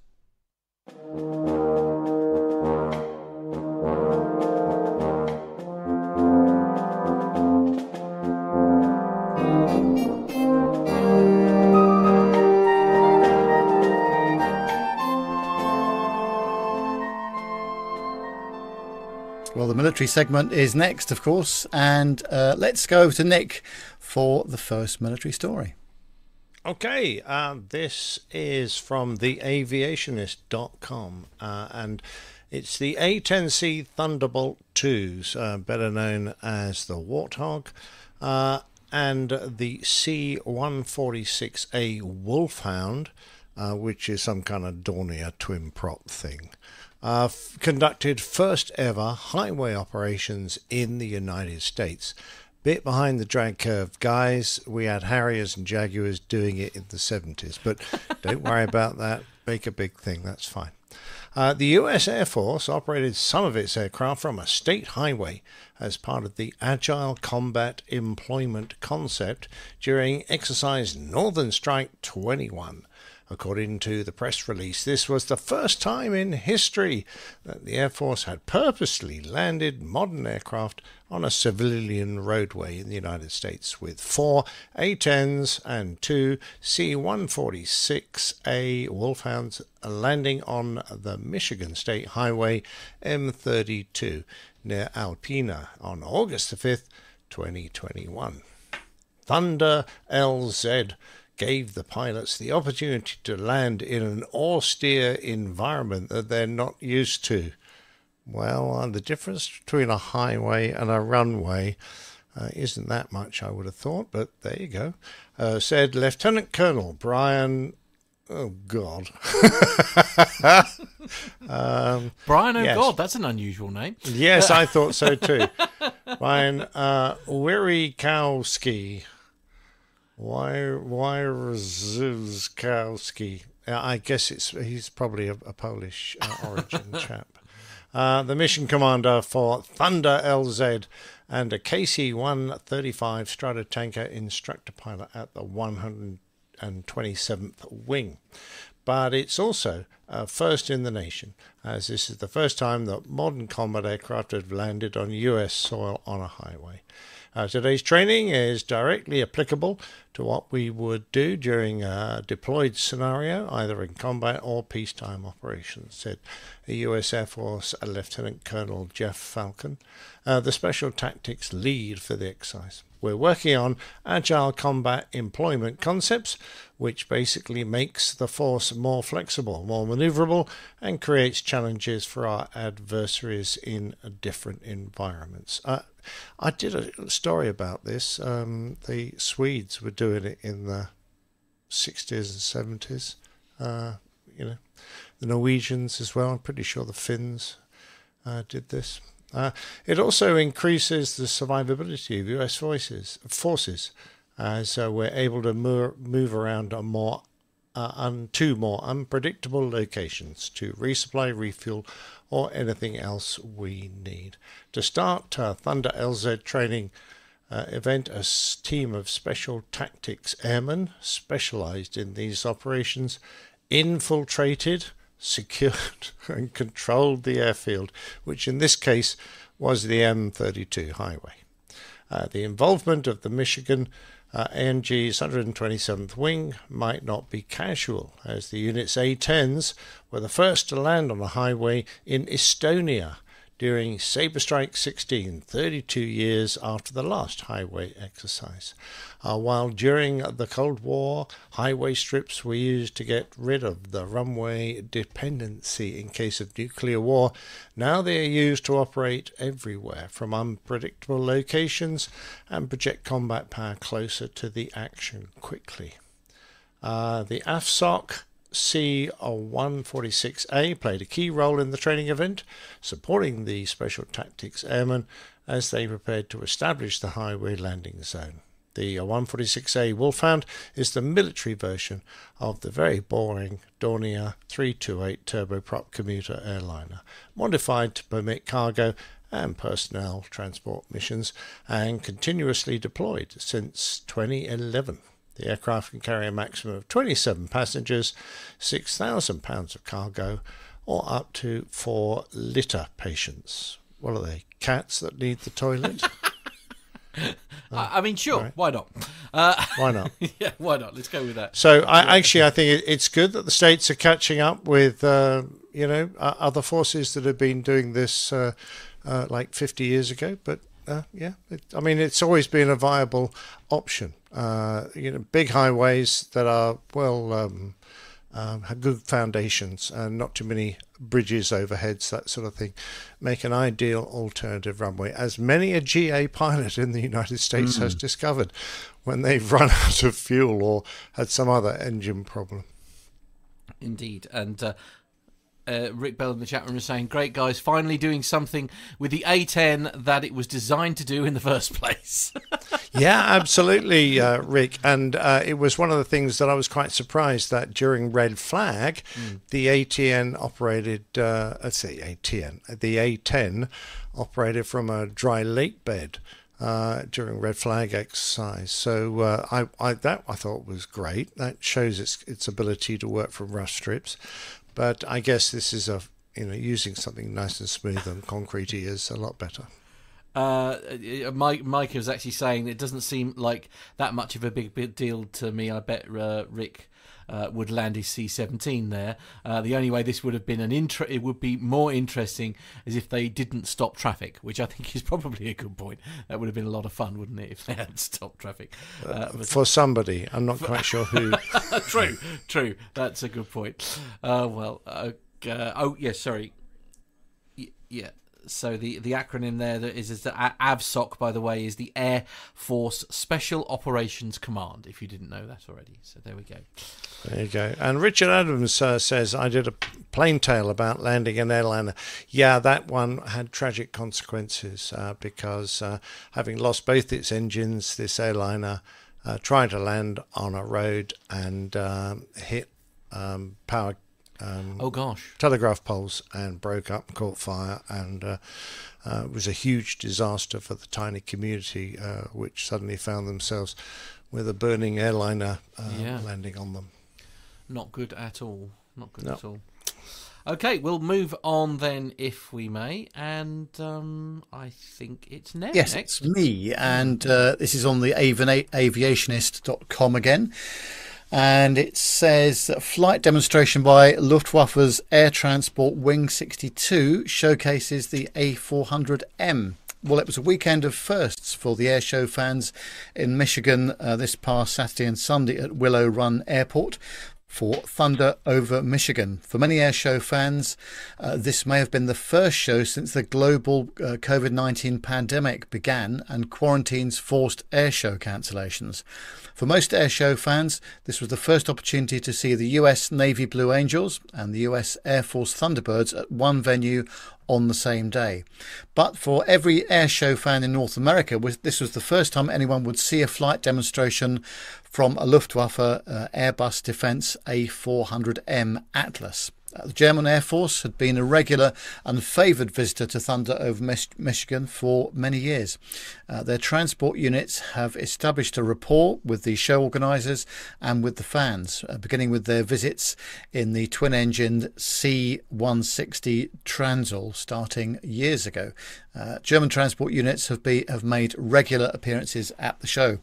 This was likely a contributing factor to the decision to showcase the Luftwaffe's new Airbus A400M Atlas tactical transport at Thunder over Michigan this year. The aircraft uh, flew to uh, Willow Run for the demo, was in uh, United States at Nellis Air Force Base for training and exercises prior to its arrival at Thunder over Michigan. Unlike the promotional uh, flight demonstrations of the A400M Atlas flown by an Airbus company flight crew at the Paris air shows going back to 2014, the operational Luftwaffe restricts their A400M demos to performance parameters of less than 2 Gs and less than 60 degrees of bank angle to conserve maintenance routines on the aircraft. Even with some relatively pedestrian and understand and understandable demonstration constraints, the German A400M crew still wowed the crowd at Thunder over Michigan with her elegant eight-bladed scimitar shape propellers and her four unique sounding Europop Europrop turboprop engines that produced an elegant low-pitched whine. I like your version, the Euro pop. Yes, I think it, it, it's it's got a better sound to it, hasn't it? Yeah, absolutely. Yeah, I think that's Thank you. I do like the sound of the A400M, and, and certainly, well, when I was in Gibraltar uh, last year, they, they fly them backwards and forwards from uh, Brize Norton to Gibraltar for all sorts of um, cargo reasons and Air Force reasons, and it's a very distinctive sound that aircraft, isn't it? Really It is, and actually, uh, people will be sick of me saying this, but one of the things that I remember the most about the first time that we all met up was at Farnborough, and they um, um, it was it was the A400M and the uh, A380, and they did a like a back to back showing off of these particular aircraft at Farnborough, Mm. didn't they? If I seem to remember Yeah. correctly, Yep. and I think we'll have we'll have to see if we can dig that out because. Um, uh, Captain Al did a fascinating commentary of those two aircraft as, the, as they were going through the motions. Actually, we'll have to see if we can find that. Uh, I think we can find that because I think that's well worth uh, a link. As you say, it's such an iconic engine noise, isn't it? And I, I Mm. wonder if that is because of the, the you know the turboprop element to it. Well, No, yes. I just I think they fit special noisemakers on it. Oh, do they? Right. Yeah. that you, if you ask them, they'll play uh, Beethoven's Ninth Will they? uh, right. Choral Well, that's good Symphony to know. instead. Right.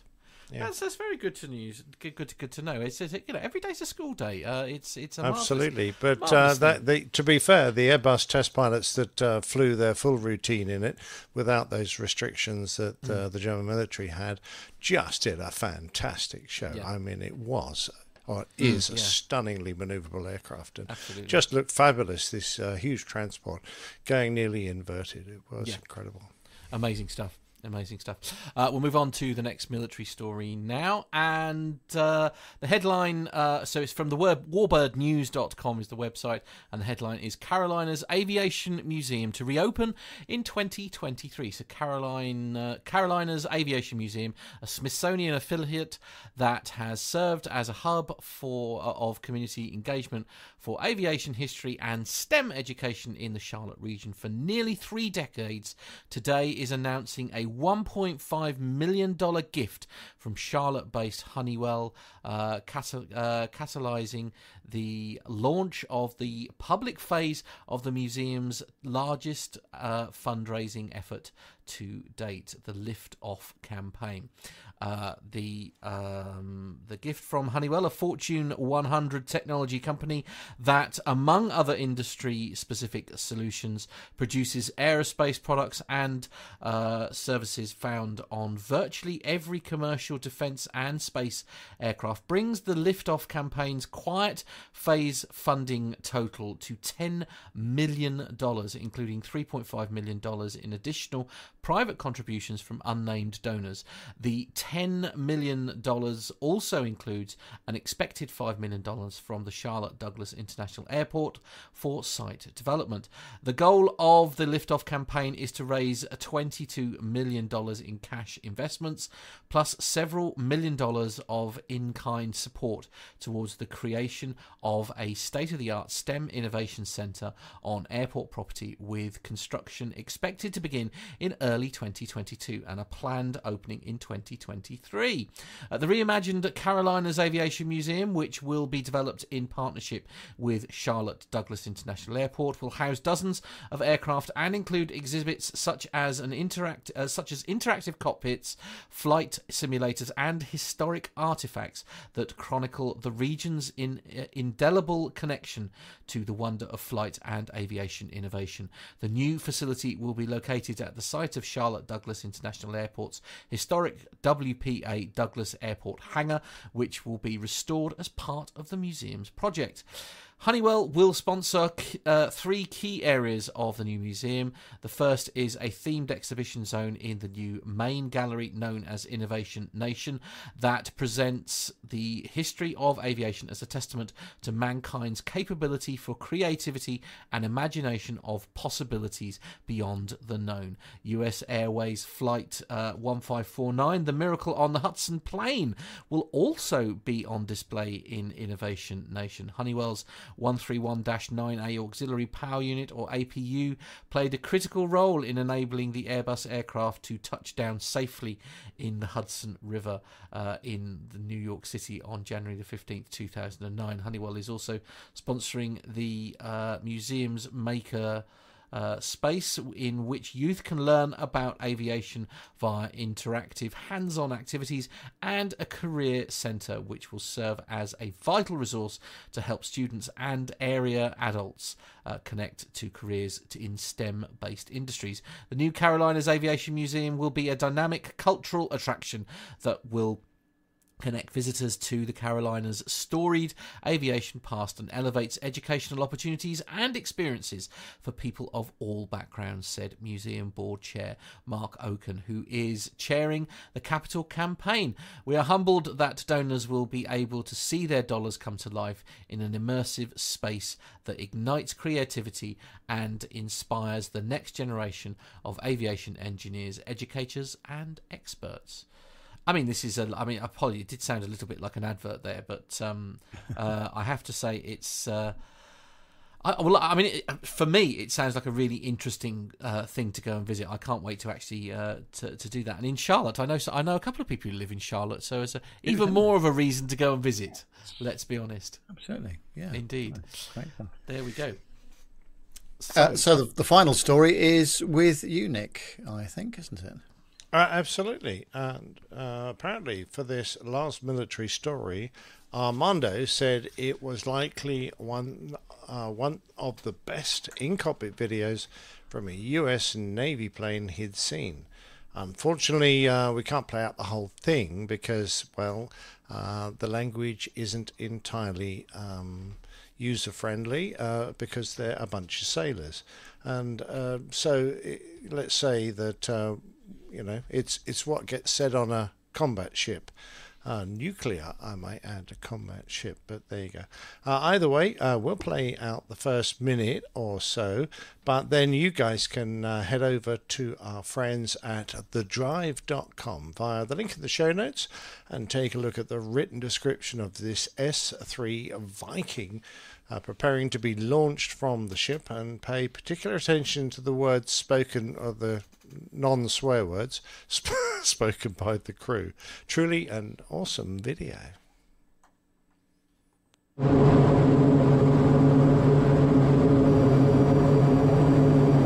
Very.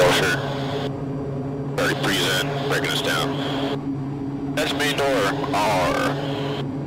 Uh, closed, locked, light out. Traction chains there working on on the right. Three people kicking shocks, pulling chains. Yeah, they're working a lot.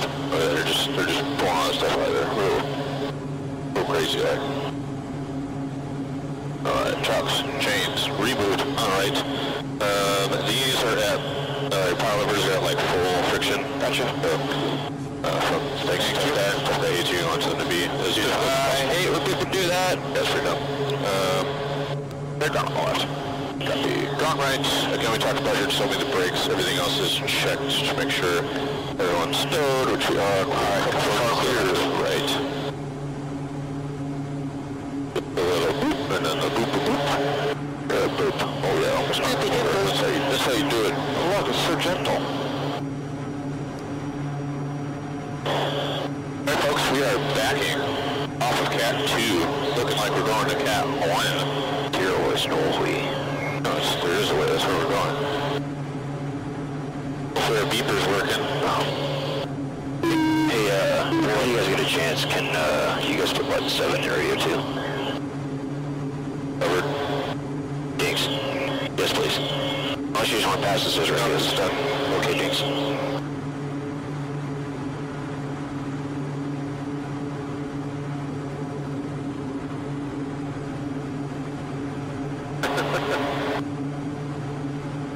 Light deck personnel having tons of fun out here.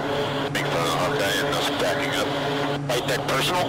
Yeah. I think, uh, I think that makes us kind of cool though. We're very, uh, self-sufficient. How much more, dude? How much more? Oh, they're real lazy. All the way. Uh, button in, in the LA. Uh, coming forward now. Heading straight towards the Catapult 1 JBD. Having more slight right turn. Oh. Slightly more right turn. Towards an elevator. Uh, we got a jet off to our right that appears to be turning, so we're gonna get some exhaust here. That's gonna be fun. It's gonna smell real nice. Do we have Timothy Tiny turns up there? Uh, we'll have to find out. Yeah, yeah. Tiny turns is on the catapult usually. Yeah, that's true. Again, the left turn setting us up for catapult one. We, up front, are now crossing the JBD. Here is Matt, just our let waypoint me- person. Waypoint person should be showing us a 5400. I see it, I like it. I like it. Oh, check-in's happening. Okay, there we go. So I mean, you get the gist. If you want to watch the full video, it's uh, we'll make sure it's in the show notes there. But uh, yeah, it's nice to it's, it's it's always a friendly exchange, isn't it, between uh, between towers? Who, so who who is this conversation between?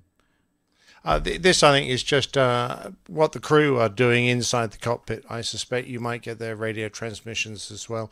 Um, but this is for those interested in, uh, you know, how you set up an aircraft for a carrier launch. Right. Uh, all the checks you go through, uh, just the cockpit procedures. And I mean, we're quite used to seeing this sort of thing from an airliner. Mm. Uh, it's not often we get the opportunity to see a military aircraft go through all the preparation required for a catapult launch, uh, and I think it's uh, it's brilliant. Uh, you know, Absolutely. just fantastic to see. Well, for those of you, obviously, uh, you know, the, the audio was there for a little while, but if you want to watch the whole thing, we'll make sure the show notes are available. uh, Sorry, the link will be in the show notes for you to be able to watch the full YouTube video uh, from there. So it's it's um uh, the the YouTube video is from GJG uh, for GJD. Sorry.